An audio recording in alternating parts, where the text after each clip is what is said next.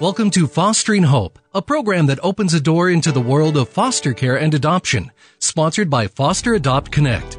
You'll hear stories from all facets of foster care, from kids who have experienced the system firsthand, from parents who are taking on the challenges and rewards of creating forever families for foster children, and from child welfare workers and policymakers who work within the system while also working to make it better. Besides hearing important stories, you'll learn how you can help society's most vulnerable children in big ways or small. Please welcome our host, the Youth Program Supervisor at Foster Adopt Connect, Nathan Ross. Welcome to Fostering Hope. I am your host, Nathan Ross, here with my co host, Jennifer Townsend. Hello, Jennifer. Hi, how's it going? It's going pretty well. How are you? I'm stupendous. I'm very excited for this next segment of our of our four segment uh, story that we're doing right now. I am too. And today we have in the studio Maddie and Heather. So prior to this, we were listening to their individual stories of how they came to be, and today we're going to hear their stories of coming together. So, hello, Maddie. Hello. Hi, Heather. Hello. Are you both super excited? Absolutely. Definitely. All right, so let's jump right on in there. So, last week we heard from Heather about her experiences, she and Robbie's experience of getting Maddie to their home. Uh, and the week before, again, Maddie was telling us about her experiences prior to coming to the Sakes. So, now you're together. Tell us, what were the first few months like? How long were, for, I guess the first question actually, how long were you, Maddie, in the Sakes home before you were adopted? Um, about like eight months. Maybe Eight months? Six. Okay, so can you both talk to me about what were those first six to eight months like? Um, what were your ex? What did you think was happening when you came to their home? And Heather, what did you think was happening when she came to yours? Um, well, when I first got with them, we were going to Disney World, so I thought that you know I was gonna be able to like live with Cinderella and stuff. Oh, you thought you were moving to Disney yeah, World? I was. I was looking forward to it. Oh, It did just so happen that we had a trip planned, and that was part of why we had advocated so hard for her to get into our home quickly so that we could take her with us to Disney World. And they let her move in three days before we left. So it was hurry up and find some clothes, which of course were the wrong season for going to Florida. Mhm. And um, we thought this is not a good way to begin a relationship because she's going to really think that our whole oh, life Oh, yeah. is like a Yeah, trip those are some Disney high World. expectations. oh yeah, absolutely. That's exactly what I'm thinking. This sounds like a great way to come into a family. I wish that I'd gotten to go to Disney World before my parents adopted me, but apparently they didn't love me the same. So, Well, not everyone can. no, do I'm just kidding. yeah, so it was a crazy way, and Maddie's the only kid we've had to start that way. But she did a great job on the trip. It's kind of weird thing to go across country with Right. people you don't really know, you know. Yeah. So, but she did great, and um, we made lots of memories. We've gone again since then, so then it was not quite as stressful Yeah. to take a kid you don't know somewhere. So, Maddie, did you have super high expectations after Disney World? Did you think that that was going to be the, the life of luxury after that? Um, yeah, because I've never, I've never been to Disney World before that. I've never even been like out of the state. So Uh-huh. going to Disney World kind of like really opened my eyes, and I was like, "This is gonna be a cool family. We're gonna do cool stuff. No school, and, like, all this stuff." You thought it was I, I was wrong, but you know, it was, it was, it was a good thought to have. Yeah. And now, Heather, correct me if I'm wrong, but taking a kid out of state at that time, was that easy or did you have to have legal permissions? No, actually, up until this last year, um, in August of this year, it's it's been difficult. You have to have permission from the court because the kids are wards of the state, so the state's responsible for what happens to them. So you had to get permission from lots of people and get a travel letter that would prove that that you the kid was legally with you and that you hadn't abducted them or taken them someplace else without permission.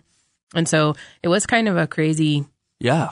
process to get her uh, to be able to go with us. It was um, one of those big advocacy things that we had to do, and we had um, an advocacy group, Foster Adopt Connect actually helped us with getting that to happen and helped us with paying for her plane ticket because it was so last minute. Oh, it wow. was super expensive, and so there were some programs at Foster Adopt Connect that helped take care of those things for us, and that was it was great because it really did set a good tone for like we're in this with you all the way. You don't Yeah. really just take any random kid to Disney World. Right. Like, you got to be, you got to spend some money when you go to Disney World. Right. So Uh, yeah, that, ready. that's really amazing, and that really does point to the character for you and Robbie. I know um, I've had a lot of experience with young people who've talked about that feeling of being left alone while the family goes on other vacations and they they feel not part of it. So I think that that's a really cool experience that not only did you take her to Disney World, but all the fighting you did and advocacy you did to get her to do that. So that's that's really cool. Okay, so you came back from Disney World and then everything was rainbows and kittens, or what? What did that look like? It was not rainbows and kittens. She No? was a ten year old girl and didn't really. Um, we settled in. She had to go to school. We had, she had to take showers every day. She had some chores, and I think just like any other ten year old kid or any other kid, if you start your life at Disney World, you think, "Oh, I am a princess, and I don't have to do any of this." stuff. and so we had some of the regular adjustment stuff into living with a family that has a lot of structure and a lot of kids, and so it wasn't too bad. Um, just the normal kind of growing pains of uh, bringing someone into your home and helping them when they come from a different place, helping them assimilate. Like this is how we do things here, and what kind of things matter to you, and how do we incorporate what matters to you and what matters to us, and come to a mutual meeting ground. And so, uh, Heather, do you identify as Caucasian, white? I want to make sure I'm using Yes. the right description. White, okay. And white. Maddie, African American, black. Yep. Either one work. Yeah. All right. So for you, Maddie, coming in as a black young lady into a white family, what was was that like? Were they your first white family? Yeah. They so were. what, what was that experience like when you first got there?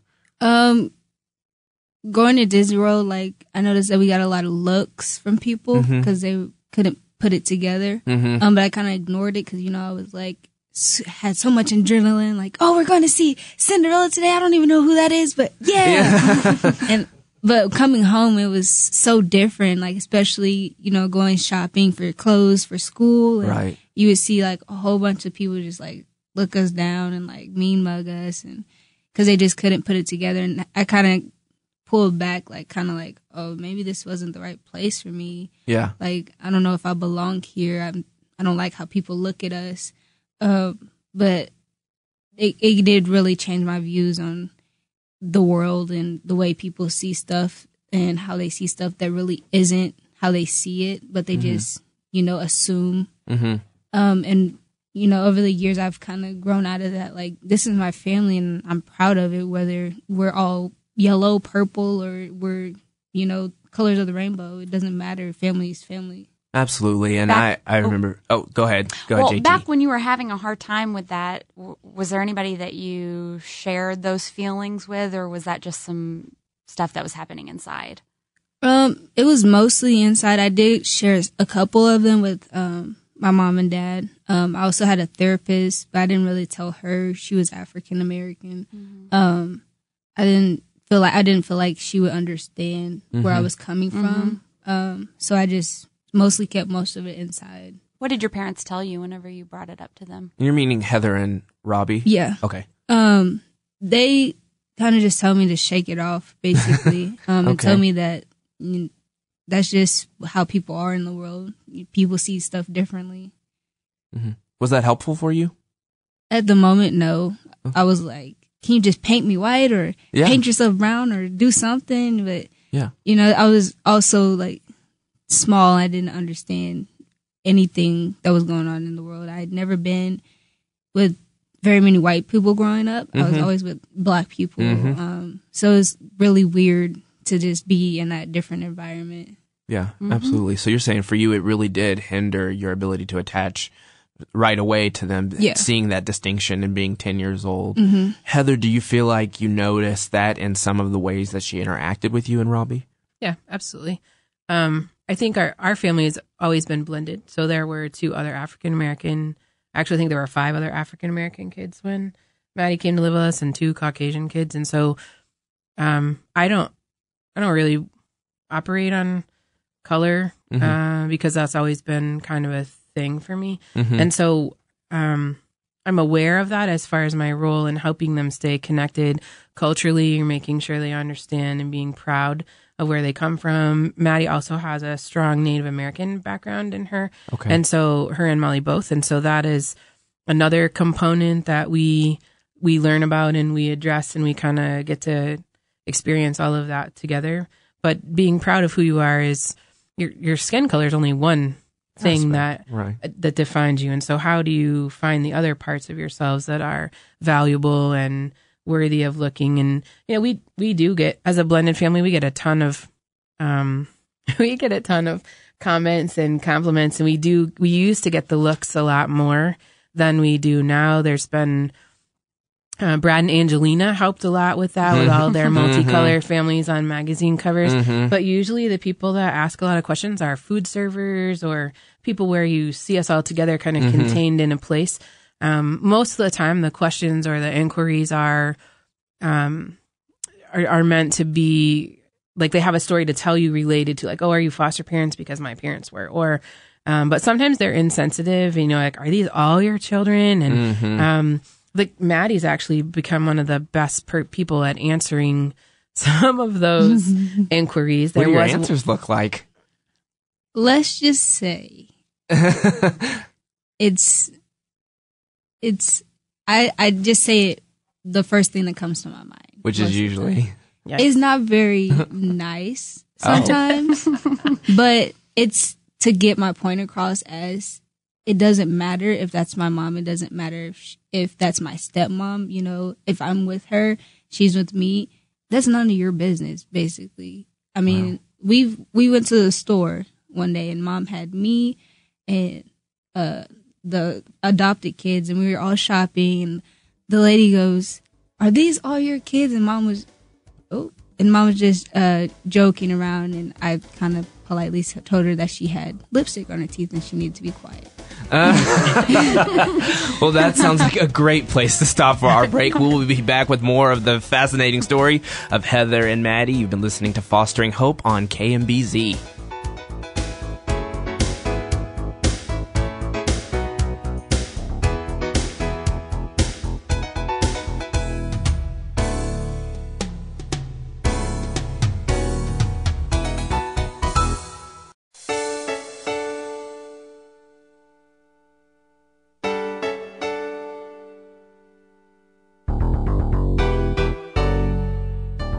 Welcome back to Fostering Hope. I'm your host, Nathan Ross, with my co host, Jennifer Townsend. Hello. And we've been talking with Maddie and Heather Sake, mother and daughter, about their experiences prior to coming uh, into each other's lives and now the first years of them being together. And so right before break, we were talking about some racial tension and being African American for Maddie and having white parents. And so you've been in the home for about six to eight months. Uh, so Heather, what was it like? You, you went through and adopted even with some of those racial tensions and disconnects. What, what was that process like? Um, actually, uh, the court system sets up. Um, there has to be a trial to terminate a parent's rights. Doesn't just happen automatically. And so, even though Okay. dad was incarcerated, um, he still had the right to oppose the adoption, and he did. And so, the court typically orders mediation, where you and the birth parent get together and see if you can agree on kind of signing the papers or letting this go. Uh, sometimes you agree to like exchange pictures or letters or how you're going to be involved in each other's lives going forward.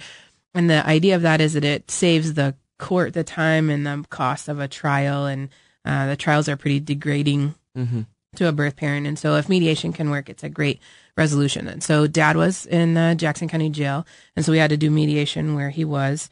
And I was, um, it was not my, my best moment. I was very annoyed, annoyed with having to do mediation. I, you know, he had a 15 year sentence facing him. And for me, this, you know, my thoughts were, and I'm embarrassed of them now, but my thoughts were at this time was, you know, I'm, I'm really, you know, I have your daughter's sister. It makes sense. They're going to be adopted. I, you don't have anything to say. You are getting a long sentence.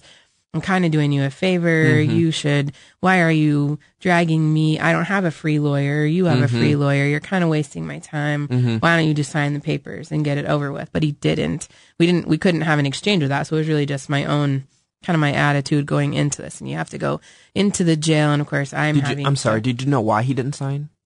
uh, no, we didn't know at that time. It was Oh, just okay. kind of like I don't. My thought, my Uh-huh. assumption, which was so wrong, was just he doesn't have anything else to do because he's sitting in jail, so he's gonna make this take as long as he can possibly do because he's bored and has nothing else to do. Mm-hmm. And I have to tell you that Maddie's dad taught me some of the most amazing lessons that they've learned in foster care because we got to the jail and we have a court reporter, stenographer, mediators, lawyers, all these people that are on my dime because I want to be the one to adopt her.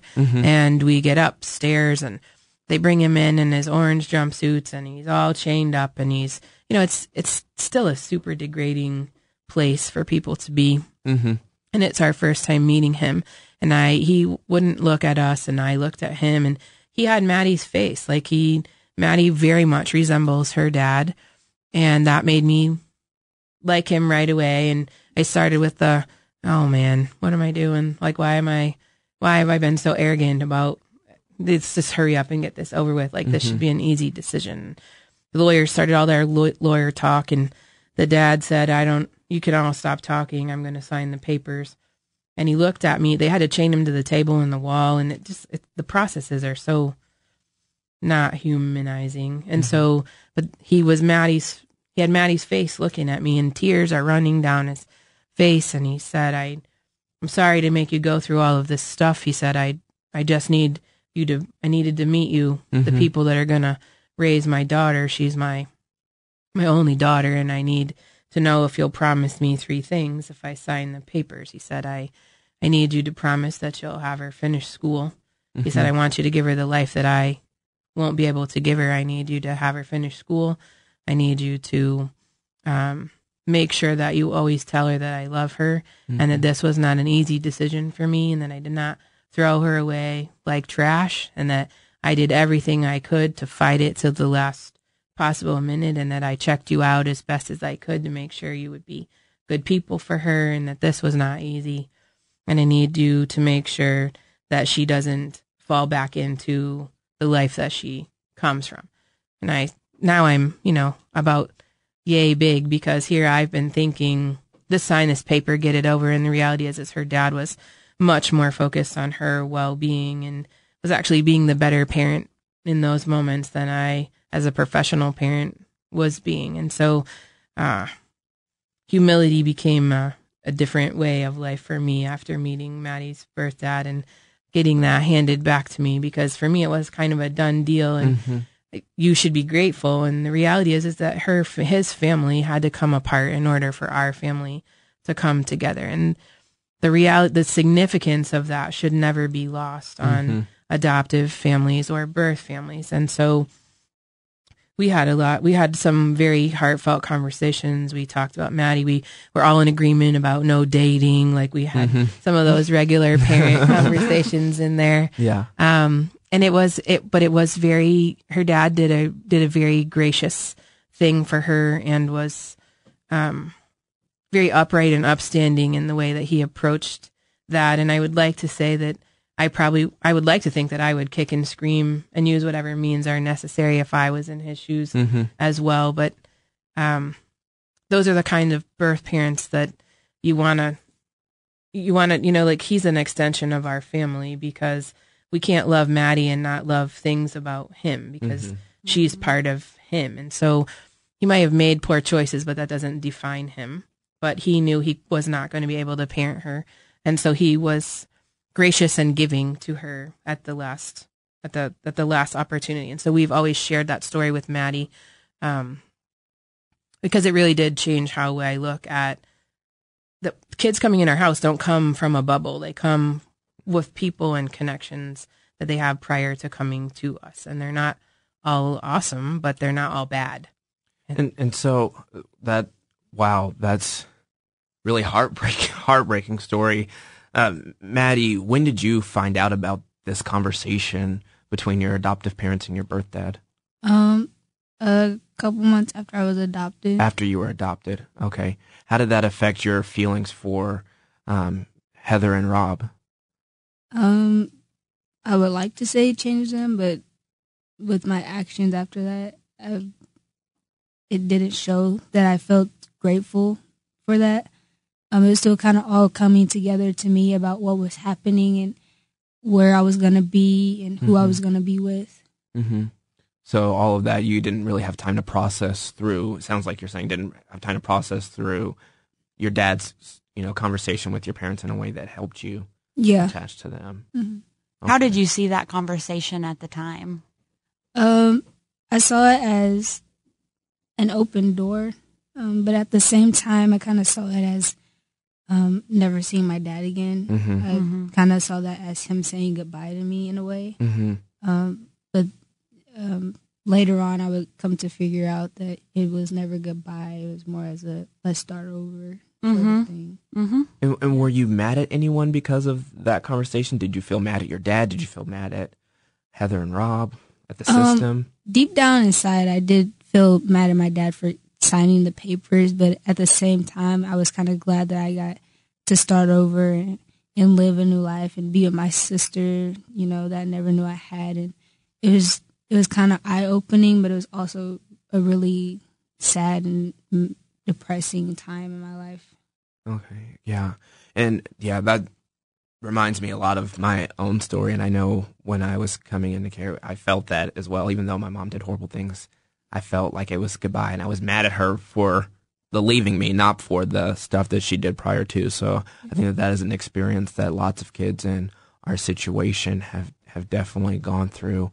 So uh, you touched on something that I want to I want to pick up with when we come back from break. When you talked about the importance of of your siblings, and you also mentioned a little bit of having a rough time. So when we come back from break, I want to get into what that looked like. Uh, again, you've been listening to Fostering Hope on KMBZ. More when we return from break.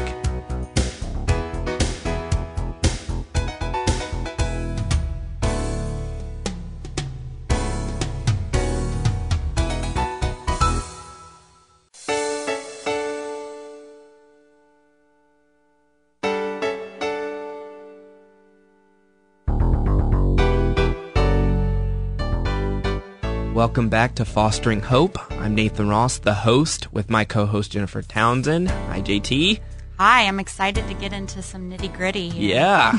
We're here with Maddie and Heather Sake, mother and daughter, tackling the world of coming together in a foster care adoption relationship. Uh, prior to break, we were talking with both of them about uh, biological dad's rights being terminated and what that looked like. So, uh, Heather, after dad signed over his rights and said, I trust you to take care of my, my child, what did the adoption experience, what was that like? Oh, then it just went on the normal way. You file, you get, um, you sign up your adoption subsidy, you fill all the paperwork out. It's kind of similar to anything that you have to do contracts with, buying a house, buying a car, kind of thing. It's lots of paperwork. Adoption subsidy is um, something that the state provides for adoptive parents that adopt kids out of this out of foster care in order to assist them with uh, the cost and care of children that you have committed a permanent obligation to or committed a per- to a permanent relationship with includes Medicaid, um, which covers your medication, psych services, any of that kind of stuff, and then a very small uh, monetary subsidy. Missouri is actually the 48th lowest paying state for foster and adoption care subsidy, so it's um, it's not very much money. I think it works out to like nine dollars a day or something. So no one's getting like into that. this because they want to get rich. Oh my gosh, no. It no. no. no. Um absolutely not.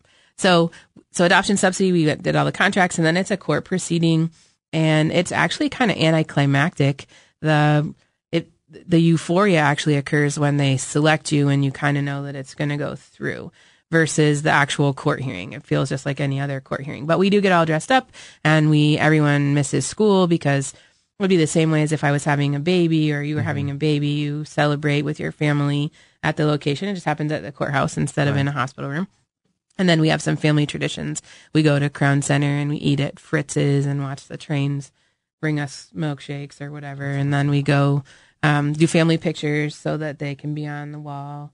And we just have a fun day together with our with the permanent family. And so that's a that's always a fun. We call it our gotcha day, and then that becomes a second.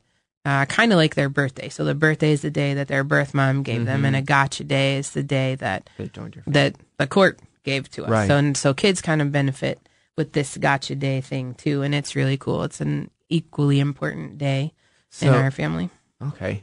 So so Maddie, you got adopted. What, what what was that like for you? What what did you even think about being adopted itself? Um, I I was excited, but um, I was kind of you know still shaken from the, uh, everything that had happened with my dad, and I was still kind of wanting had that urge to like I want to go home. I want to Mhm. go. I want to see my dad. I want to go back to my other family. Um, Mm-hmm. but um, other than that, I was super excited for adoption day. It got set back a couple of times, which kind of like belittled my confidence about it. Okay. Um, yeah. but it was really it was a really cool experience, and if I could, I would do it again. So you said your adoption day got pushed back several times. Yeah. Did that ever make you feel like it wasn't going to happen, or that they were going to all of a sudden move your family somewhere else? Yeah. Um, after the second one, I was talking to mom and dad. I'm like, the judge hates me. They don't want me to Oh, get no. adopted, and I was super scared. And then finally, the last time, she's like, okay, we're we're actually gonna do it this time. And I was kind of like, are you sure this is not like a setup or Yeah. nothing? But it was it was really cool once we actually got to do it. And um, like I said, if I could, I would do it again. It was an awesome experience. And so we we hear often, and I know from my own personal experience, people assume that getting adopted is kind of the that's what makes the the sun come out, the clouds part, and then everyone again is just happy go lucky. And even from Maddie hearing you talk, I know you've you've talked quite a bit even today about the com the complexity of being excited, but also very much working through still what all happened. How did that present itself in your family? Were you just talking to your parents like, "Hey, I'm feeling really sad today," or were there other ways you were showing them that you were going through some complex trauma? Um, I did show it in very strange, scary ways. Oh, um, okay. I lit the bathroom on fire. Um, cause I'm sorry. You you lit the bathroom on I, fire. I did. I got a group of towels and I hit a lighter the night before and I went in the bathroom and set them on fire. Um, So and this then- was premeditated. Yeah, You this was this was you planned knew out. you were. This was this was actually planned out, but I I had a reason. I thought I'm thought- very curious to hear. Me too. so it was I was little now. I was like in like fifth grade.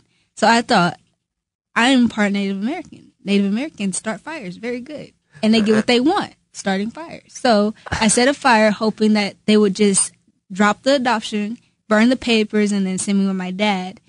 Um and then I'd be able to go home and, you know, live my own life and maybe visit Molly once in a while. But that did not work out like I planned. So So for you, you were using your culture to try to move your family back to your dad. And so at this time, you still thought you it was possible for you to live with your dad. I, I actually did. I was I was willing to wait at Oh, that wow. point for him.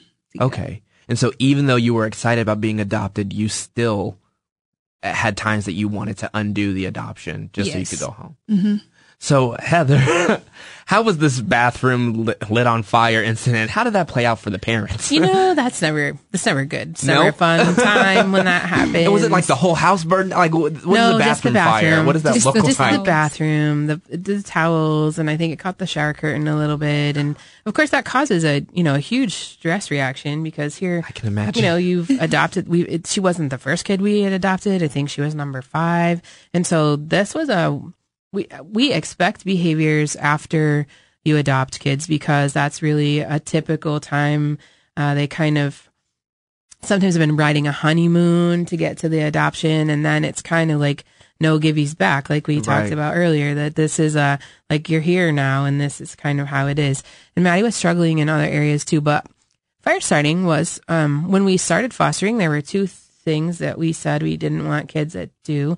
One was kids that sexually act out on other kids and yes. you know, lower safety and kids that light fires. And holy smokes, now we had adopted a kid that lit a fire. And so Did she we- know this prior to No, lighting the no, fire? no, no, Amazing. no. She didn't know that. And so we were like, well, I guess there goes that requirement. We can check that one off the list. And so, um, again, it's one of those things you just like you, she had no fire starting history. There was no, you know, so it was really just a, a show of anger. So then it was, we are going to have to learn to work on words. And at the same time, she was doing that stuff. She was also trying to figure out, she, she had, she still had this understanding that she was in care because of the abuse that her father mm-hmm. inflicted on her. And so mm-hmm. when she got some consequences, obviously for lighting a fire, Naturally. no 10 or mm-hmm. 11 year old wants to have any kind of consequences, Right. especially when she thinks this is a righteous move for her own survival. So consequences are like an insult on top of injury to her at that point.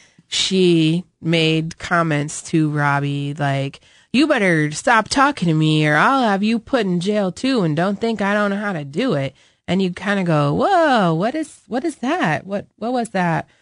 And she didn't that was when we figured out like that she really didn't have any pieces and that her team had not been very forthcoming with her. So we went back and asked the team, like, why does she think she's, we asked her why she thought she was in care. And she said, cause my dad beat me and now he's in jail. So you better watch out because I know how to make this happen.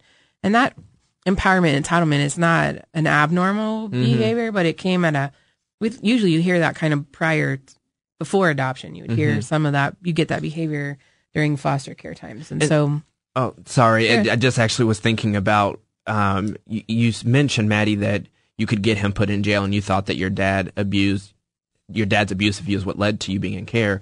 D- were you ever fearful that Robbie and Heather um, would abuse you? Did you feel like you, there was a safety issue because of what you had suffered prior to coming to their home? Um, with my dad, Robbie, yes, because he was the male, Mm-hmm. and so getting my abuse coming from my dad, I was like almost more than certain that it was going to happen from Right. him, if anyone. Um, but after living with them for a while, I kind of saw that he was, he to me was like the woman in the relationship. Like mom was, mom was the. He was the- gentler. Is yeah, that what he you're was trying gentler. to say? Okay. Um, um, and dad's going to love that's that when. I, I kind of like backed off him and really started trying to poke at mom Oh, okay. the best that I could to see if she would just give up. Mm-hmm. Um, and that's what everything that I did that was negative towards them was mostly to to get them to that point where they were like, okay, go, like we don't even care anymore. But they never got to that point, and I'm really actually still amazed to this day on why they did not like give me up. So you tried very hard, multiple things to get them to say, we're done with you. And they never did. Did you ever feel like that they were close to giving up? Um, there's a couple of times where we had like I had a therapist and I thought that was like the worst thing ever. Like I did not like therapy therapy sections. Um, there's a couple of times where they talked about like um putting me in Crittenton and stuff and I, I was like, okay, if I go there then you know, they must really be giving up. But they never they never even like had a second thought about it. They were like, No, we're not doing that to her. Like she's staying here. That's what she wants is to get away, so we're keeping her with us and that was a big bummer then, but like now that I think about it, I'm kind of glad that, that they didn't do that because I feel like it would have really changed my perspective on everything. And you said Crittenton? Yeah. This is a residential facility for kids with yep. high um, emotional trauma. Yep. Okay. Wow. So the the superhero duo Heather and Robbie made it through the fire starting and the accusations in order to get Princess Maddie into their home and stable. Very, very compelling stuff. And when we come back from break, I definitely want to dive a little more into this and start wrapping up with that connection piece. Again, you've been listening to Fostering Hope on KMBZ. We'll be back with more after a quick commercial break.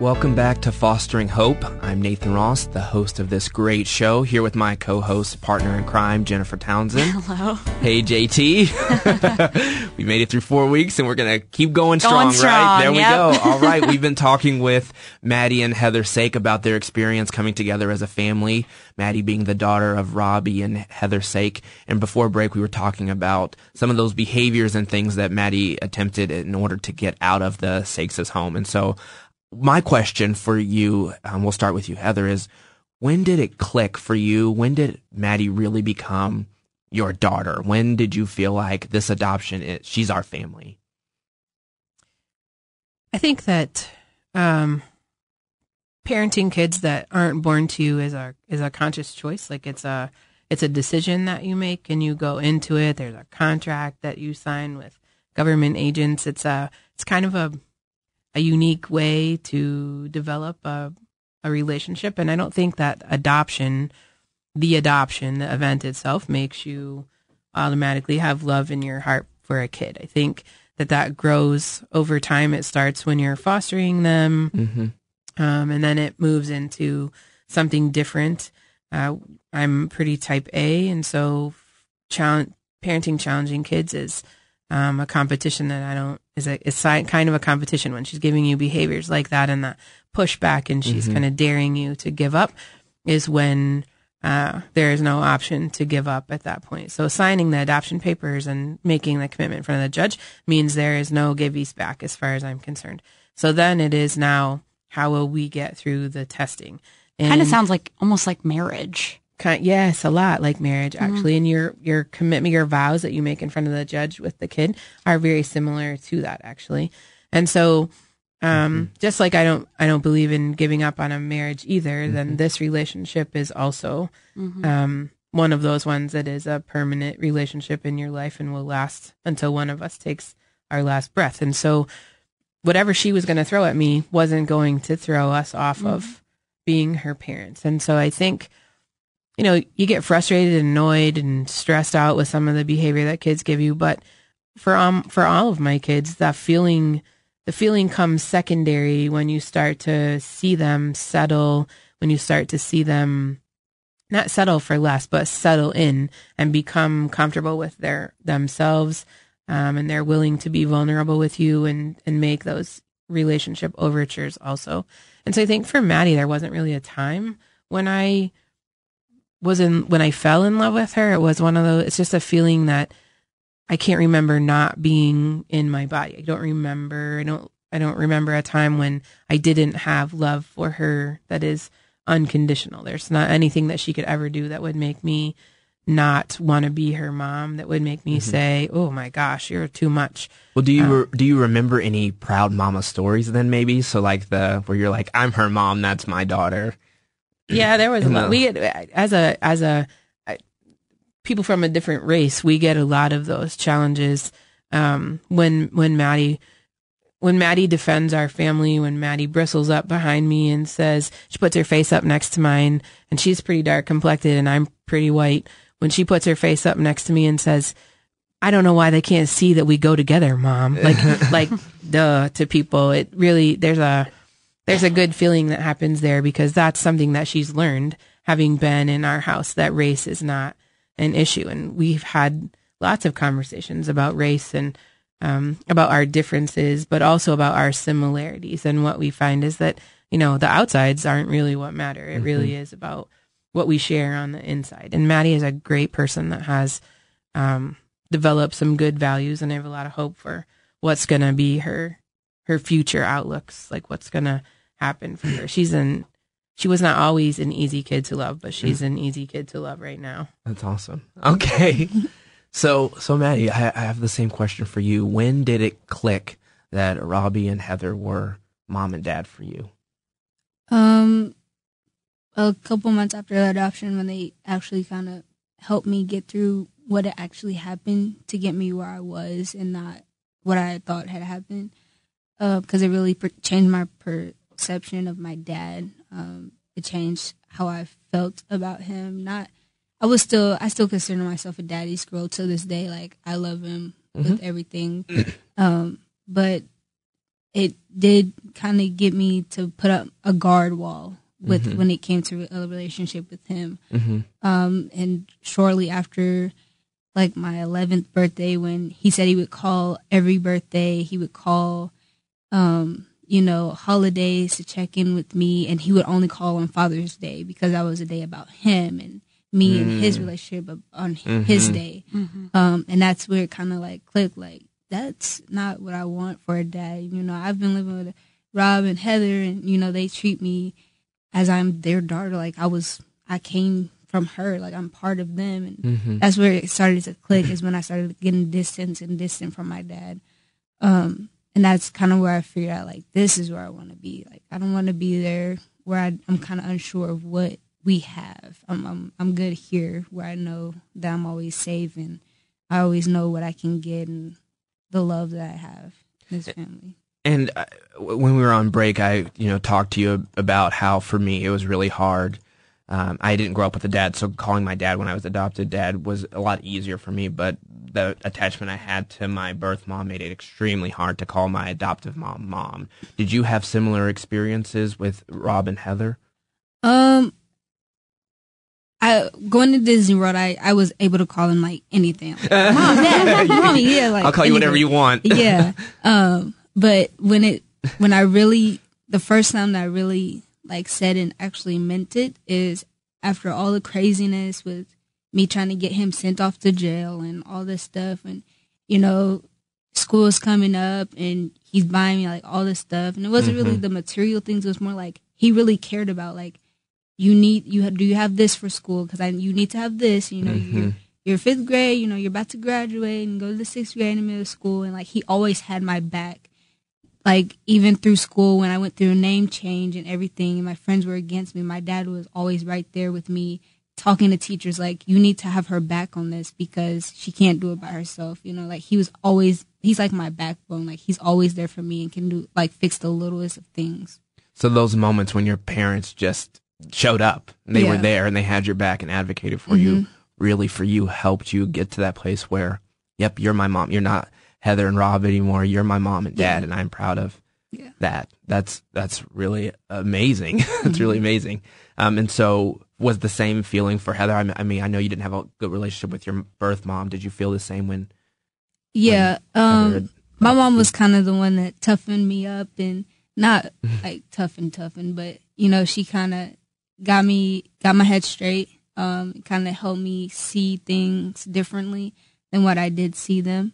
Um, she did open my eyes to the tons of possibilities in life that I could be, and she just showed me that there's so much more out there in the world than you know having anger and hate in your heart for things that you cannot change um, that are stuck in the past, honestly.